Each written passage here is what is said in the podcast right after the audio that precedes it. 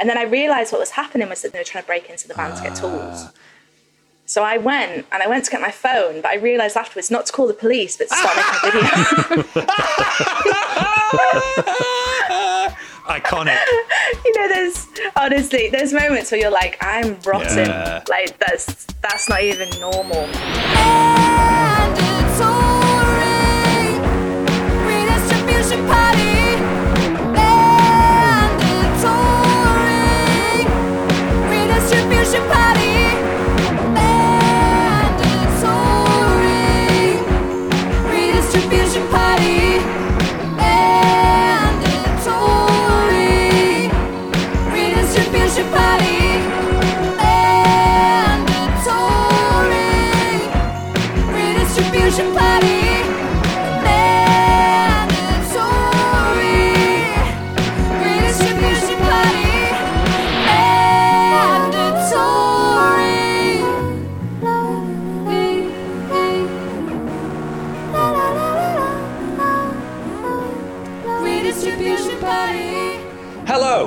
Welcome to Mandatory Redistribution Party. My name is Jack Lewis Evans. And my name is Sean Morley.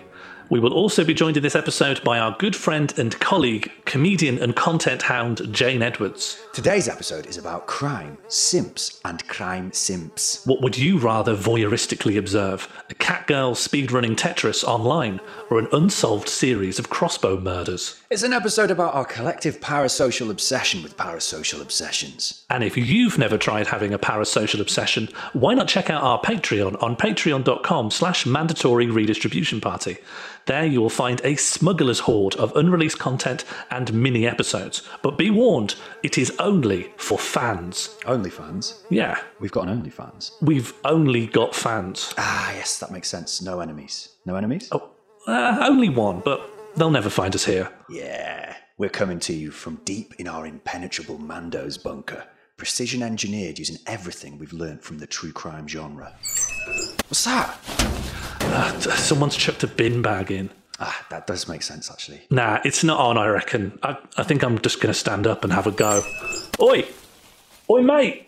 Sean! Mate, you dropped your Wait. shit! There you are, Sean Morley and Jack Lewis Evans. My enemies, my prey. Jack, it's him! Who? My simp! Hello, Sean.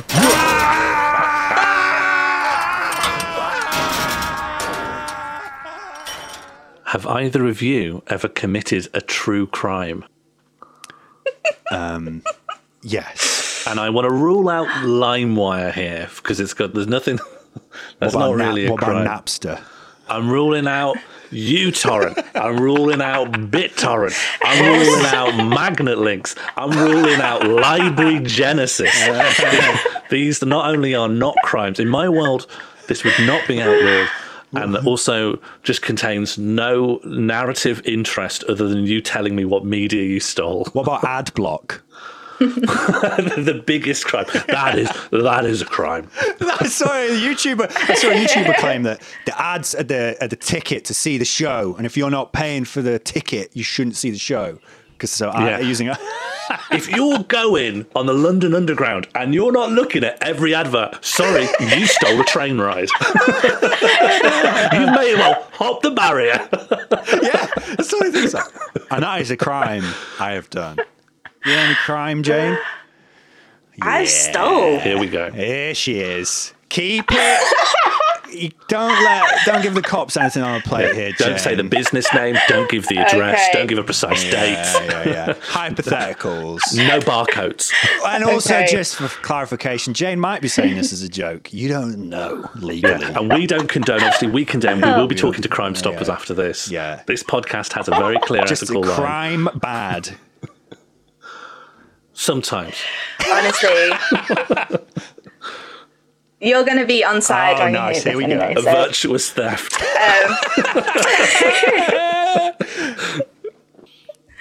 So we were at a fair at um, a, a high school in Rhyl. There was a little table, you know, with cakes and sweets and stuff on it. And then me and my friend went over to the table, and one of the people on it said, "You can you can have a cake if you want, a fairy cake." So we're like, "Oh, great!"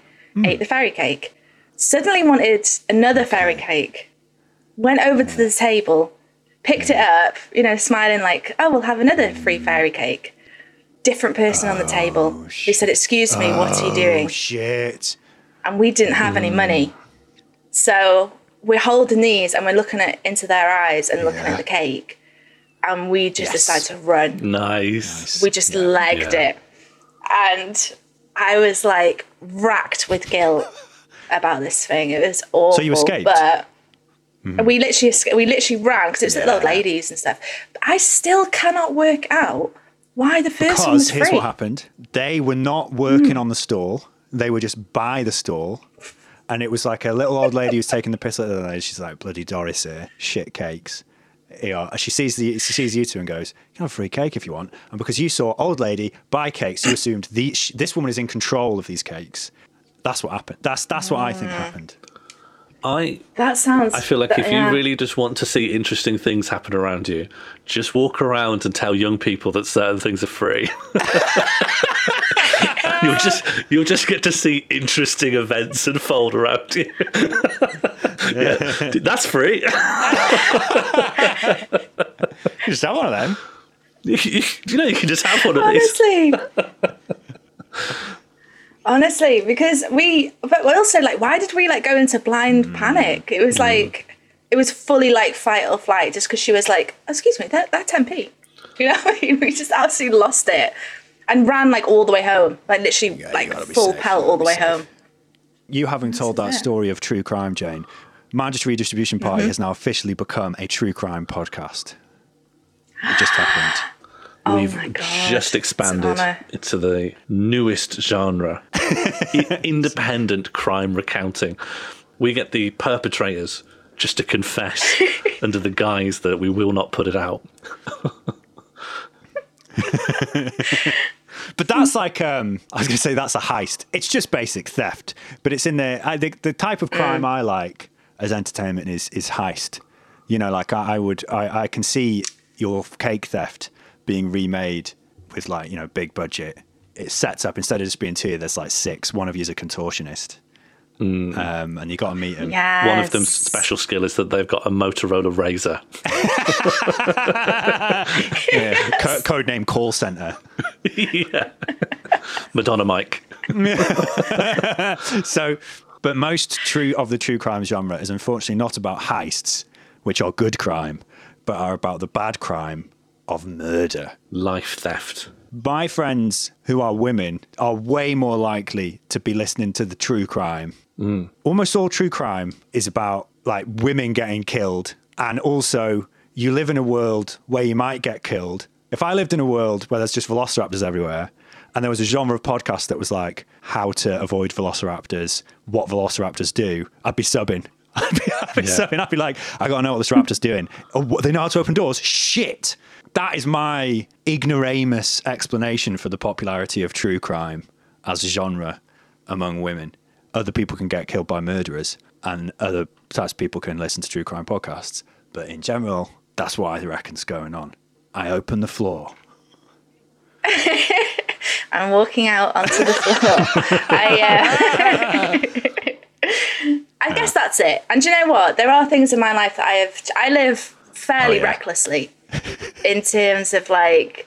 I often had to say to like um, my partner Barnaby, like, if someone kills me, it's not my fault. This is the life that I'm living. I'm getting like late trains. You know what I mean? I'm like doing all this stuff that in you know podcast world would be extremely stupid but there are some little things that podcasts Yeah. have taught me like i never Oh used okay this is I'm actually maybe just stupid but i never used to lock the back door Hey, Jane, what the fuck?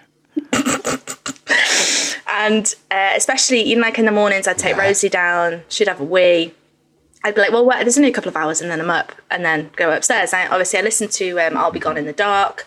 Um, uh, well, I listened to it on audiobook. It's a book, you know, about the Golden State Killer. He would come in at six o'clock in the morning and he would know that you hadn't left your door. There's things like that that have actually been helpful to me, potentially, that I've like changed my behavior because I'm like, people can, I can and will get in.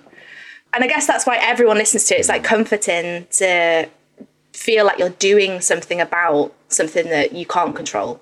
If someone kills you, they kill you. And listening to these podcasts, yeah, I guess you're sort of feeling like you're making a plan or you're changing your life, you're learning different tactics of what you could do. So you're right. I think what's weird though about the whole genre, and I know this has been brought up time and time again, is that it's white. It's very, very uh, white. And it's mainly white fans, and it's and I there's guess like a is it um, that is a wealthier consumer base in the in the podcast market. So if you target white women as your audience, you are more likely to be able to sell your merch. And then it's kind of a Yeah, feedback loop. possibly. That's everything, isn't it? The way the way normal news media, like the Daily Mail or whatever, reports on the, the way they're going to report about like sex workers or uh, or yeah, Mm. let's say like bl- black victims of murder is is going to be different, or they might just ignore it compared to like a white woman. Well, I wonder as well if it's because true crime is very laced with police law and crime proceduralism fascination, where quite often it's like, ah, here's an example where in an instance, you know, the police didn't figure it out, or here's an example where maybe the law and the courts didn't figure it out. Isn't that kind of weird? Isn't that bad that sometimes people get put away when maybe they didn't do a crime, or maybe this thing happened? And if you're from like a community that has a different relationship with the police than oh sometimes they get it wrong which is no Yeah. often they are targeting us that kind of um, passive consumption of media which is interesting like just interested and fascinated with the legal system might not be so enjoyable for you to listen to on your downtime That could be good is if the true crime people are getting radicalized into realizing that police suck. from what I've listened to, they really, they really aren't. They, they really. Ah. There's this. There's a. Good. I mean, Jane, your mileage might might differ on this, but I, I hear a lot of like people who like make true crime for YouTube on a weekly basis go, oh, and on this time the police dropped the ball.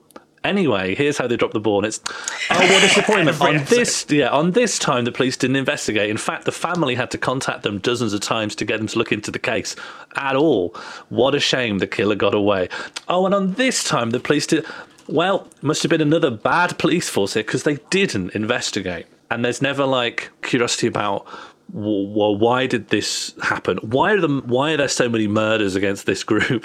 why why are the police so bad at just finding out why why why are these crimes not like prevented? Why, why are these things sort of happening and then justice happens afterwards?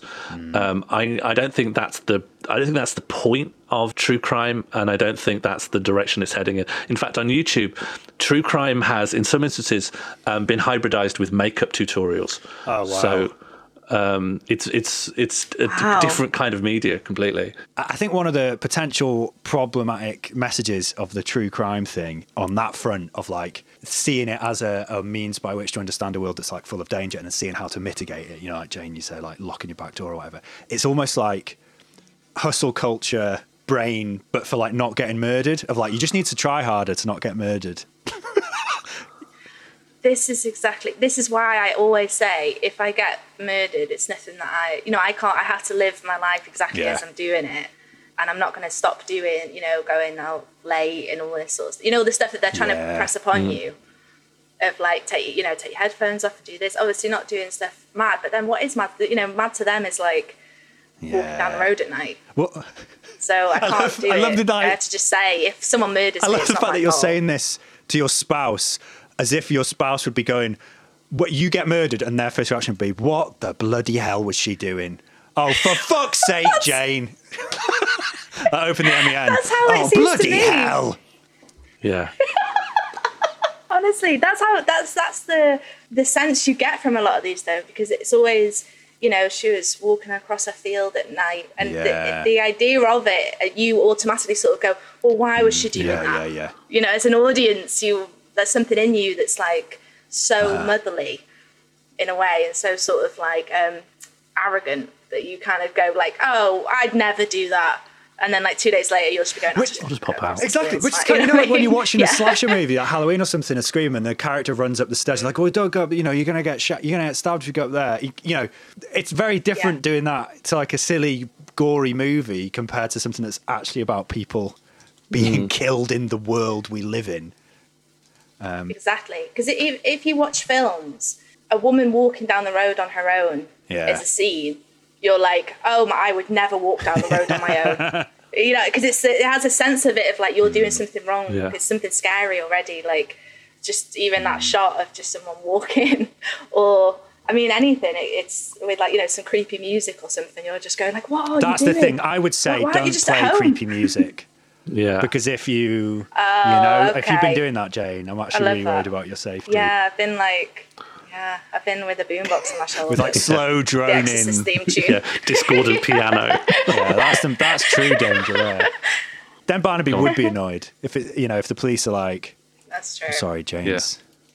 Two boom boxes. We And found he's these like, at the she's scene. out with she's out with my boombox again. Just completely tapes of slow atonal music. But then sometimes it's just depictions of like a woman on her own in a house at night and then they get murdered. But because it's like, you know, the cinematography is like, this is a murder setup. It's just, Yeah. there's no environment that we're told like is a completely safe environment for a woman to just exist. So you like, if a woman goes out at night at all just to pop to the shops, you got to think, she depressed. She's trying to end it. Is this it?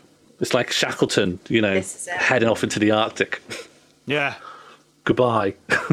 well, this is it. But sometimes you feel like that if you're going out. You do feel very like, well, this is me, Yeah. you know. Off I go into the world. Have to get some Wotsits. I'll be back. Got to make my peace with my life. this is it. One genre, a true crime podcast I won't listen to is when like people are like having a laugh. I don't know whether that's like a sentimental part of me that I don't, I'm not really recognizing that's like buried down deep. But there's something about that that I think is like mm. wrong. I, I, if I got murdered, I wouldn't love like you know three people chuckling. and be like, hey, mm. welcome. Oh, da, da, da, anyway, today we're going to talk about this person who did this and this. The ones that I watch or listen to or you know mm. consume in audiobook form tend to be that sort of investigative, sort of true crime stuff, and it's usually out. You know, it's one person just going through like the facts and you know, how things are worked out. But again, you're right. It's always that one bad apple police person. It's always framed like that. But I like that. Um, especially uh, I'll Be Gone in the Dark is just absolutely, you know, when they actually start uncovering things and it's actually the reporters putting forward their information, they're playing the podcast in the court and being like, they found out all this and the police didn't even look into all of this like really obvious stuff. There's things like that about true crime podcasts that are just absolutely fascinating. And that, you know, you sort of, if I had been exposed to things like this when I was a kid, I might have wanted to be a bit more like, I, you know, I want to be I a was gonna say, I wanna be a journalist or whatever. I just, I want to be a I murderer. I want to be a victim. I want to get on one of these podcasts. I think one of the big things with it is like it's a popular like murder stories and investigation of murder stories is like a huge genre and has been like since forever. You know, since like stories are a thing for various reasons, and those stories tend to have like a process of investigation where you reveal things and there's twists and turns in the investigation. That makes for good storytelling because it's a mystery and it's a mystery being solved. Um, you know, aside from it being about murder, that structure is like compelling for us as, as people and story enjoyers to listen to. And then the second aspect of that, related to what makes it like emotionally satisfying and as a piece of story structure is that the villains of the piece tend to be these like fucked up individuals or a couple of individuals right? Where like they they have something interesting about their like villainous persona and their their character and something or, or maybe some messed up tragedy you know like they were abused and there's some tragedy in their life that explains why they're doing messed up stuff. That is probably why you don't get a true crime podcast that just explores why 20 people die in police custody every year in the UK hmm. because it's like it doesn't have those two things. It doesn't have the like mysterious outsider strange individual. It just has it's the institution of the police and prison system again and again and again. Like it's institutional, it's a structure rather than being about an interesting individual character and that's harder that's way harder to write. Um, even when someone is writing a story about messed up structures or something, they, they have to do it by exploring it through individuals more often than not, or have like an individual personify this stuff. And then th- there's no, once you've done three episodes about police in the United States shooting black, you know, black Americans, it's like, oh, well, the mystery's been solved, hasn't it? like, Yeah. it- Yeah. there's no compulsion as a as a narratively because really that's what we're talking about it's like it, we're talking about murder mystery stories but it has the extra thing of this is true that thing that elevates any story which is in the first thing someone comes up and says you know this is a true story and then you're like oh fuck what it gives it another little spice definitely. I really have a thing about things being mm. true or not. And even if I'm watching something that's based, you know, films based on a true story, I will often, while I'm watching them, be going through and Yes, checking. What was true, what wasn't. I'm kind of a nightmare like that. But um, so that's that is it for me. Really, that's like a big compelling piece of them is like it's true. Although the film Fargo absolutely did a number on me. that was so annoying. Me googling and googling Fargo true story. It's what me happened? watching Um, Chernobyl. this is it. Oh, honestly, let's not get started. but no, I think that yeah, there's that is very compelling, and like what can happen in the world that just seems so out of the realms of possibility. I don't know whether I have like a blunted sense to danger or whatever, because you know I said that there was two guys with balaclavas outside my window the other night. No, what the Do you know about fuck? Basically, um, about half one, I can hear banging in the street, and I'm like, bloody, you know, neighbours Hmm. slamming their doors, duh, duh, duh, and whatever, getting all angsty about it. So I come over, and I just whip my curtains fully back, and there is two guys in the street looking at me with balaclavas on, and one of them is sat on top of my neighbour's van, and the other one's just stood there, and then they both point at me. I mean, like the nightmare creepy. situation. I'm like stood in my pajamas, and I was just looking, and I can't work out what I was looking at. Yeah. You know, because he was on top of the van. I was That's just strange. like, why is my neighbour just on on his van? I thought it was him and a friend for some reason. And then I realised what was happening was that they were trying to break in. They'd cut away a bit of the door, and they were trying to break into the van to get tools. Ah. So I went and I went to get my phone, but I realised afterwards not to call the police, but to start making a video. Iconic. you know, there's honestly there's moments where you're like, I'm rotten. Yeah. Like that's that's not even hustle. normal. And I guess that's this. I mean, that's like making your own little true crime thing. They were obviously gone in like two. They obviously just Mm. let down and went as soon as I went to go get my phone. But um, I guess that's like my little miniature true crime. It's like a story f- out of one of those boomer Facebook images about how society is all rotten, and it's just a million people looking at a crime through their phone that's like really preventable, and it just says at the bottom like what society is now. what did I think they were going to do? Like just stop and wait, and then I get my phone. I'm like recording, like while they're just looking at me. I don't understand. So why what I thought happened? would Did you start but- recording? Then what happened? I there's like a, a recording Yeah. of me um, completely in the dark going, oh my god, right? Are you recording your own face, I don't like know whether I was like, it's Reaction. like Live it's react. complete. Honestly, but what's weird is that I was like, I wasn't really necessarily scared. So what was I doing? Was I performing? Wow. I was going like, oh my god, there's two guys outside. Yeah. You know what I mean? But and then obviously pull back the curtain again. Obviously, obviously they'd gone. Why did I think they were still going to be there after they've just we've just like had an interaction where I'm like, what are you doing? Um, so I don't know, just proper like content brain rot. It's really weird. Didn't get any any good shots. I don't know though, right? Because before the smartphone, they'd be like, police will take at least half an hour, so plenty of time to get the tools. But now in the era of TikTok, they're like, this could get true crimed in like two minutes. We better go. so you you saved the tools, I think. Those tools, you know, That's at least twenty percent of those are yours by right. Yeah, you should actually knock on the Yeah. guy. Go knock Yeah. on and say you actually owe me a bit One of money. wrench. Yeah. Can I have my pick? Open the bar. Open the van. Let me look.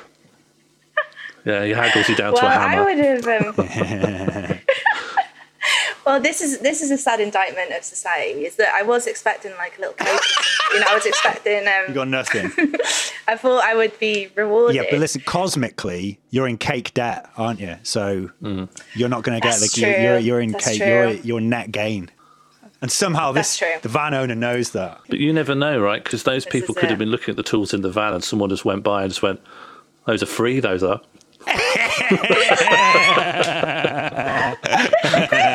you could have them. That's true. And then someone looks at them and they just run all the way home. The police. The police. The police. The police in this case were terrible. The police. The police are allowed to do this. The police. The police. The police, The police. law enforcement, The police. The police. The police. The police. The police? The police? The police in this case were terrible. The police. The police are allowed to do this. The police. The police. The police, The police. law enforcement, The police. The police. The police. The police. The police. The police. The police in this case were.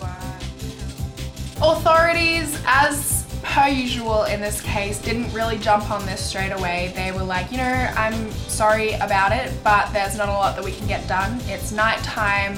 I don't know what you expect us to do, but you know, we will do something eventually. The police told Sarah that her best shot was to bring as much media attention on Alyssa as possible, as the authorities seem reluctant to do anything about it themselves. The police work in this one is beyond upsetting. Truly. Like, this should piss you off. If it doesn't, I don't know what to tell you. To be honest, it was a very strange move, and just like with so many of the cases that we cover on this channel, they really did not do a good job with their investigation. And as a heads up, I think you're going to be very, very upset with the way that law enforcement handled this case.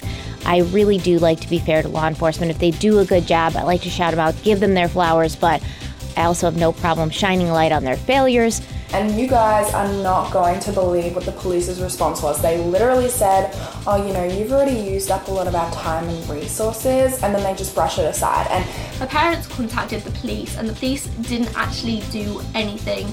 They turned around and said Jennifer was an adult. If she wanted to go missing, she could.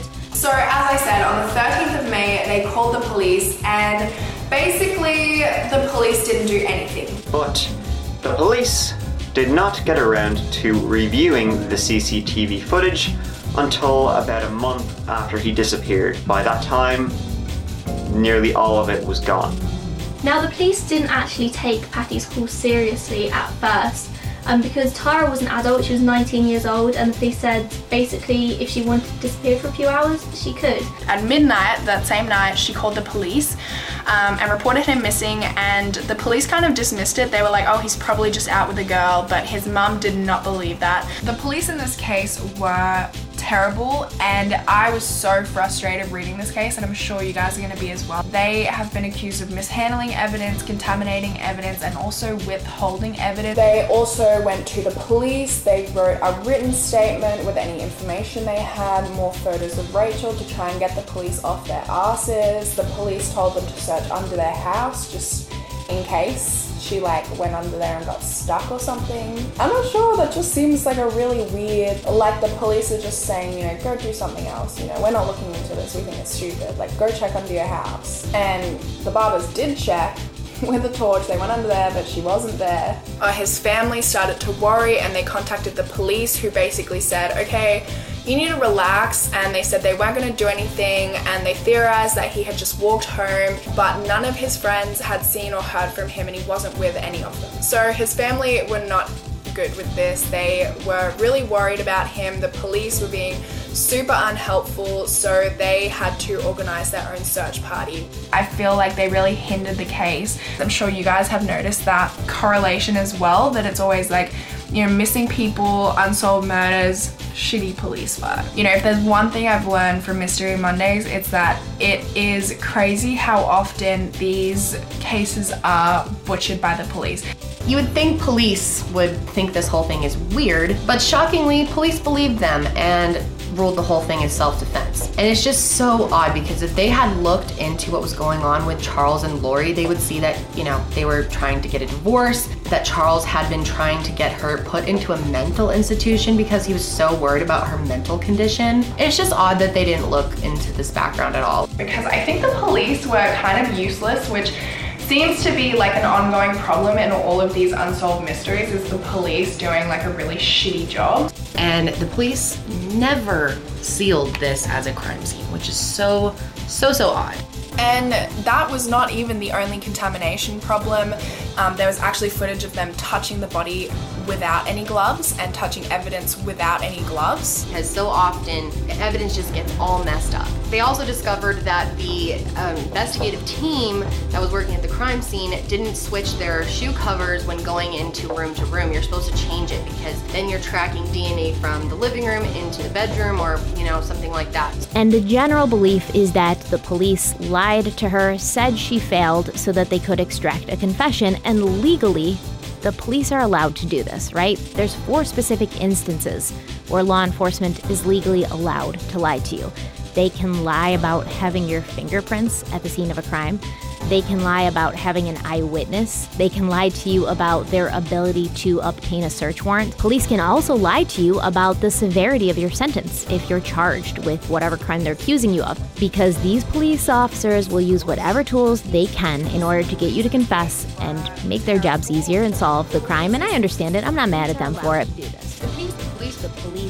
Police, law enforcement, the police, the police, the police. The police. The police, the police, the police in this case were terrible. The police. The police are allowed to do this. The police, the police, The police, the police, law enforcement, the police, The police. The police. The police, The police. the police, the police in this case were terrible. The police. The police are allowed to do this. the police, the police, The police, the police, law enforcement, The police. The police. The police, The police. the police, the police, the police in this case were terrible. The police.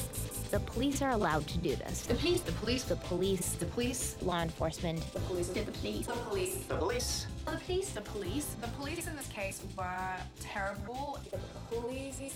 The police are allowed to do this. the police, the police, The police, the police. law enforcement, Sean, Jane, have you simped? Have you ever found yourself simping?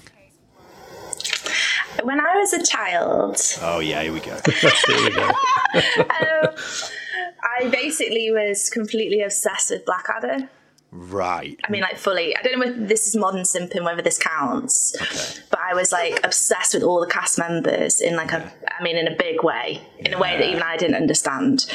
And my friend, I had this friend Larissa, and she wrote into like everything. You know that you could have an, like a.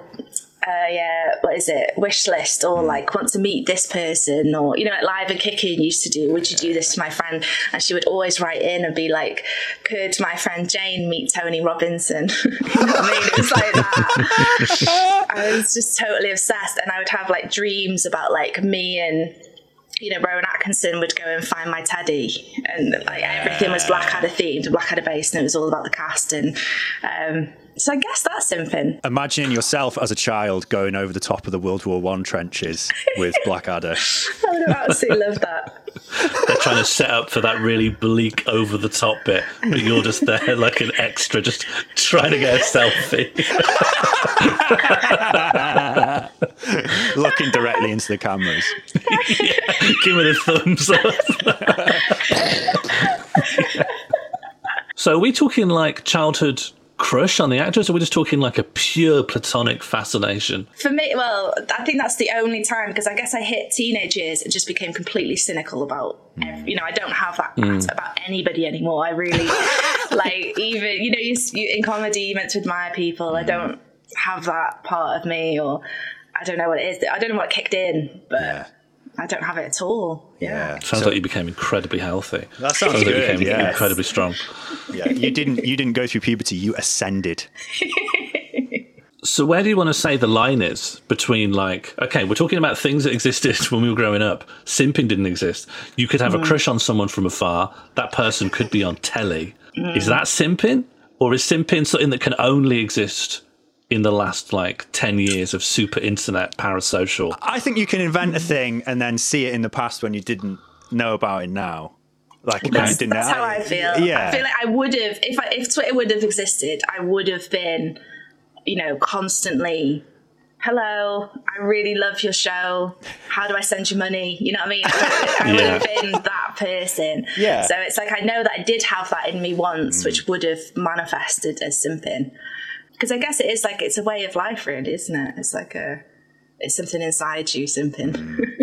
It's a calling, It's, a calling. calling. Well, it's, calling and a hobby. well, it's, it's like being sort of affectionately dedicated to someone who does not particularly reciprocate that or may not even fully know you exist. It's like a mm. super one way emotional thing. And that is kind of similar to fandom, but it has.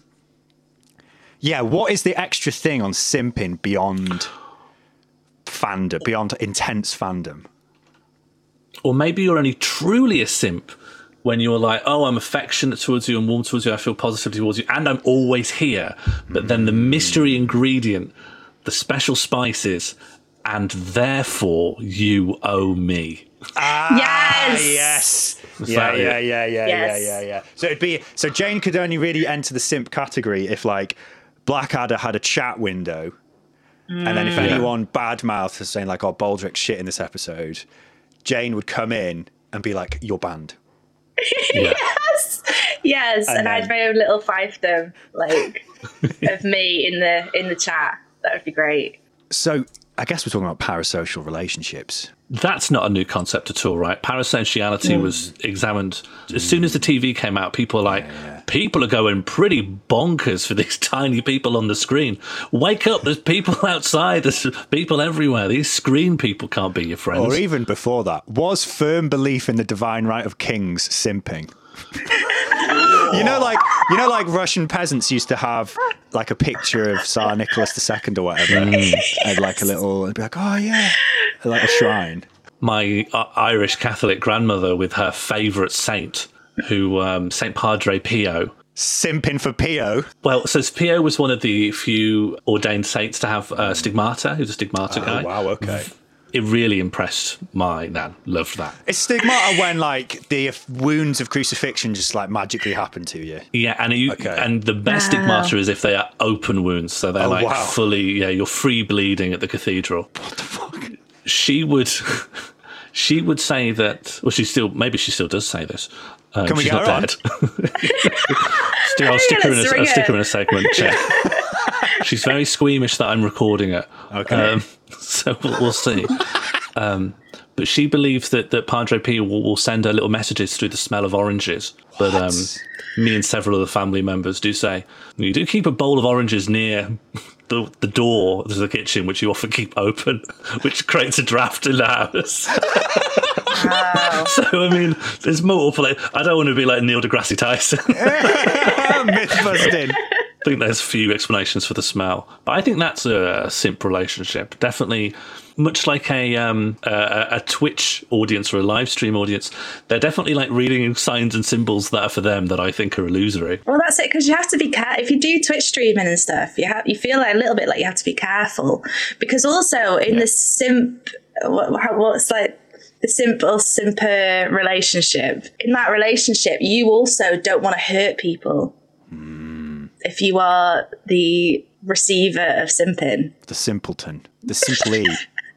if you are the simp- Simpy. simpy, simpy, then um, yeah, you don't want to hurt people. So it's like you're or you're trying to not give off that that feeling of like I'm, I'm like here for you in a normal way, and no more than that. You can do do what thou will, but know that I'm not giving you any of those signs. Yeah. But how do you get that across without sounding arrogant or cruel or Without specifically pointing them out and saying, you specifically, our relationship is nothing more than normal, and if you exceed that boundary, you will be destroyed. Okay. Listen, Jane. So you're like, excuse me, I'm just going to go on stream. Jane Lover, please listen up. Jane Lover sixty nine? Yeah, look directly into the uh, yeah 69. You They- are on your final warning. the, the 69 isn't any reference to anything nice. It's exclusively their birth year. Like it's a boomer sim. Yes. They lost their job because of the COVID. They're just on watching Twitch all the time. I'm filling the gap. It's fine. But they tried to ban it. Like Twitch and a bunch of other places tried to ban that stuff from chat and comment sections, didn't they? Like you can't say simp. really? Oh, I didn't even know. Yeah. Oh, what, like they Wow. turn simp is a slur? Is that the. I think simp is a slur. Yeah. Yeah. Because there would be people calling in a chat, there'd be people accusing other people of being simps. Simp wars. I think accusations of simping exceed real tried and true cases of simping, hmm. which in turn creates a culture where it's better to be safe hmm. and to be hostile to the person whose content you like. because it is Yes. better to be a weird aggro person than a simp in the hierarchy, in one of those Victorian hierarchies of all things on earth between God to snails. s- simps are worse than aggro posters. Have you ever felt that in like, you know, analog 90s growing up time that you were unnecessarily distant or aloof from someone who was either popular or attractive or had some kind of fame because you were worried about being perceived as being uh, a toady or something. Totally. No, I'm always I'm always worried about that. I don't know whether it's a pride thing in me or because I just don't have any like any simp DNA anymore. I must just like shred it and then really yeah, I just really don't like that idea that I would be perceived as like, oh you're you're a bit famous, so I'm being so nice to you. But I think also we're we're tarnished with the idea of like networking and mm. you know, we're not really normal people or we sort of live in this weird world of glad handed and mm. stuff like this, which you see as negative. I guess like if I was still if I was like a child and maybe I'd grown up never wanting to do comedy or have anything to do with that sort of industry, just had like just lived a life, I wouldn't have that perception of it maybe. That it's like, oh that that's so smarmy. Oh look at because I've seen people in comedy do that where you literally are like normal with one person, maybe they're acting like they can't really be bothered with them. Yeah. Turning round and maybe it's like, you know, even a semi famous on the way up comedian and it's like an explosion of um, you know, yeah, glad hand like warmth and oh, so nice. Oh wow. Oh, we're so on a level. And I think it's seeing that and it just sticks in your head like that's not even it doesn't even seem human. Yeah. you have just unnetworked me. I have now labeled you as Yeah. a bonker troll. I like, Yeah. um, you know, you're at a gig and then someone's like either blanking you or it's just like being an ass. And then you go on and you have a good gig and then they're really nice to you. Mm-hmm. Mm-hmm. Mm-hmm. I should get to know this person. They might achieve something that I could then get a crumb from. yeah. It's like, well, I haven't erased before my set. Why do you think this is going to work? What are you doing? Well, because if you were a pure network brain, you would also erase that, you know? Because you go, Ah, oh, exactly. now I'm allowed this contact. No, there's another email address for the notebook. Finally, I've earned it now with my good set. This is Add on LinkedIn. Honestly yeah you get just so much of that but when, when you see it i think when you're you're a normal-ish person you're not mm. like a, a networker then it does look like i mean yeah it looks like simping so mm. Networking is simping. Networking is simple. looking at simping Book published by Verso. Yeah, called Business Simps. Business A guide out of guide out of capitalism. I think we talk about the line between fandom and simping. There's also the line between stalking and simping, which feels like the other. I, I, I feels like for me, there's like a hierarchy where there's like fandom, simping, and then up a notch at the top is stalking. Maybe the notch above that is like killing someone. Uh, John Cannibalism. Lennon, fans, like, yeah, eating John Lennon. Um, but the uh, I had a, do you know, I had a stalker in high school. what I the first I found out of it, right, was that I was taken in to like the deputy head's office and I was shown a locket and what was inside the locket? No. My own hair. what So How did they know it was your DNA Listen, test? How listen, could they? listen. What is this story? well, it, well, it has numerous layers. This was just my first interaction with it. This was just my first interaction with it, right? Basically, this this kid who this is when I this was in I, was in like year twelve or something. I went to sixth form in high school, and it was like a year seven kid who was in this like from the same village as me. They were apparently hardcore obsessed with me. Used to like talk about me and draw pictures of me loads to the point that they're like pastoral whatever registration teacher became like worried about it because all their teachers were like this kid is obsessed with Jack Evans. I was obviously just like completely unaware of this, but I had basically been being stalked to the point that someone had somehow obtained some of my hair. oh my god That someone has some of your hair as well, but then like you start going to the logistics of like, how did that happen? Has someone covertly snipped hair off me? like on the bus. And then how how how would you do that and not you know like on a school bus that's like rammed. The bus is from like 1962 and it just it, it goes at 20 mile an hour and it's and it's at double capacity because they're like, well, a child is half an adult, so if it says it can only take 60 people, it can take 120. Like that packed, and then someone's got a piece of my hair. And, you had like quite big curly hair though didn't you? oh big style. It was like it was like a massive. You know, I was I listened to Mel. there you go Um, so, oh yeah, that's it. Wasn't right. Yeah, it could plausibly be done. This is why I hmm. wasn't like, oh, this Behind can you on the definitely. bus. Like my reaction wasn't how that's impossible. My reaction was, oh, hmm. okay, yeah, yeah, like that could be my hair. I never spoke to the kid, but I was told who the kid was, and there was like some intervention that took place. There was like a big debate over whether they should still be able to take the bus. It was. Fucked Did you up. have any interaction with this kid? What age are we talking? no?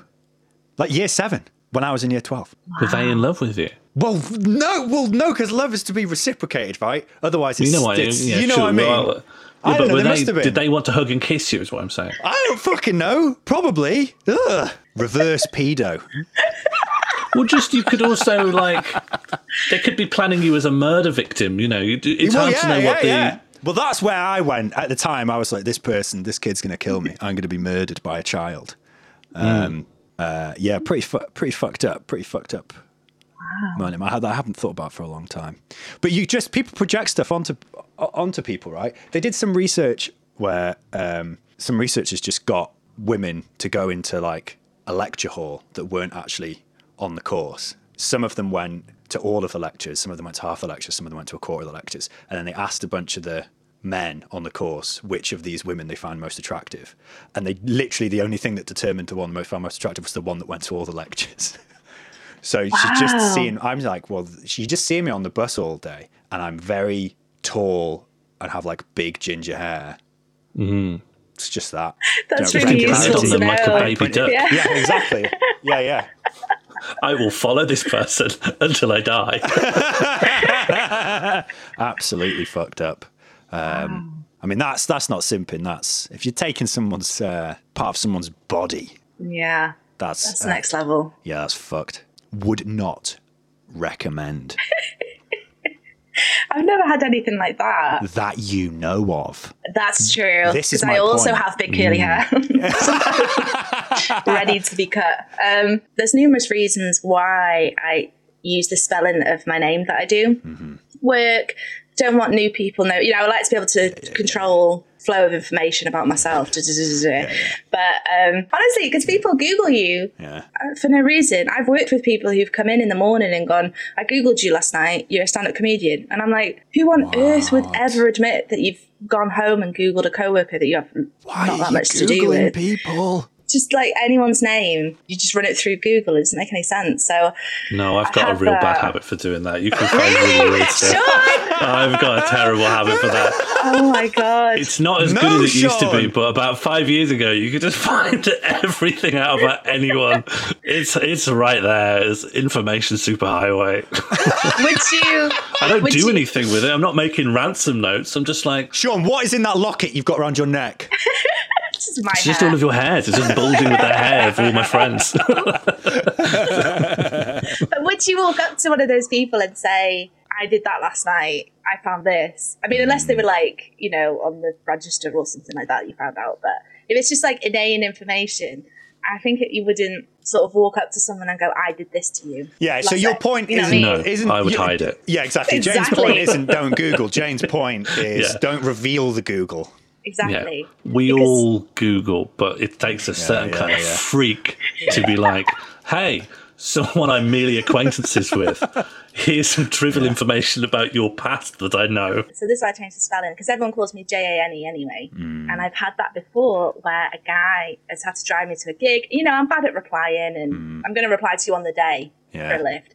He wouldn't take that, so he must have Googled me, found my LinkedIn, found the company I worked at, and this was like a middle-aged man. You know, I'm I'm in 20, I'm 21 or something. We're going It's to Jane Lover. 69. I- honestly, it was so weird. He like emailed me. I didn't reply yet. It's not time yet. We've got until the day, and then I'll say. But then he found out where I worked, rang my work. I shouldn't say the name, but it was like a, it was a nickname, and he used the nickname on the phone. So ah, let me find a good equivalent. He was named basically after a football team. Manager comes downstairs and goes, "Someone just rang, called let's say FC Eg- Evans." What Um, Evans? Just looking at you. Now, now we know. Now we know why you can't say the name. It You're the wasn't next host. Yeah, that's why Jane's getting nervous. I'm trying 'cause to be like, oh shit, polite. this was actually Jack.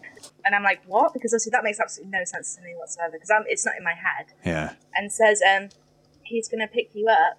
And obviously, because I'm like, what? What does that even mean? It makes me look like I've got some sort of mad life going on in the background. You know what I mean? Because no one there knows I do comedy, that it's for a gig. Yeah, yeah. Someone with like a strange name is going to. But the fact that he so easily could have found My Yeah, work number really up. frightened me because I was like, God, if someone had like a vendetta, you know, out of nowhere on me. Uh, uh, here's a strange kind of simping. Simping for killers. Crime simps. Oh yeah. the biggest, baddest simps of all. And uh, does it? I understand the idea of maybe not crime simping, but like murderer fascination. Yeah, yeah, yeah. Specifically. Because you think somewhere in there, somewhere in that, we understand like is the is the double helix that explains all crime, and if we if we hagiographize them enough, we'll understand how to prevent all murder. yeah. Killers simp for other killers. Mm. So the big serial killers and shooters are like the ones we hear about are mostly American. And whenever it happens, it becomes a media circus. And you also hear all these reports of like, don't cover it excessively in the media. Don't show the killer's face. Don't show, don't talk about in detail what they did because it encourages copycat killing. And I think to a degree, media generally has started to fall in line with this. Not amazingly, but this advice has been taken on board, which is why now there's like an army of like DIY serial killer worshippers that have like got into full force of being like, if you commit a serial murder, you will be remembered forever by our 100,000 Patreon subscribers. Here's a here, and here's another fucked up thing. Of in the same way we can talk about listening to these things to find out how to avoid it, you could just be listening to them and be like, right, don't do that, do do that. I saw some messed up statistic which has to be made up, and it was about like um, the IQ of captured serial killers being like really low, as much as IQ is like completely fucking problematic in and of itself. But it's basically saying like, well, these people only get caught because they are terrible at serial killing. Mm. Like the people who are good at it, they're listening to the Yeah. podcast. They're like, right, I've got to buy gloves. Countdown to a serial killer being caught. And they go on their Spotify account, and it's wall to wall true crime. They're like subs. They're subscribed to every single podcast, and they were simping for all the hosts. And people were like, "Oh, "It was that weird guy from chat. it's a weird guy I kept DMing." Shit, Jane Lover 69, no!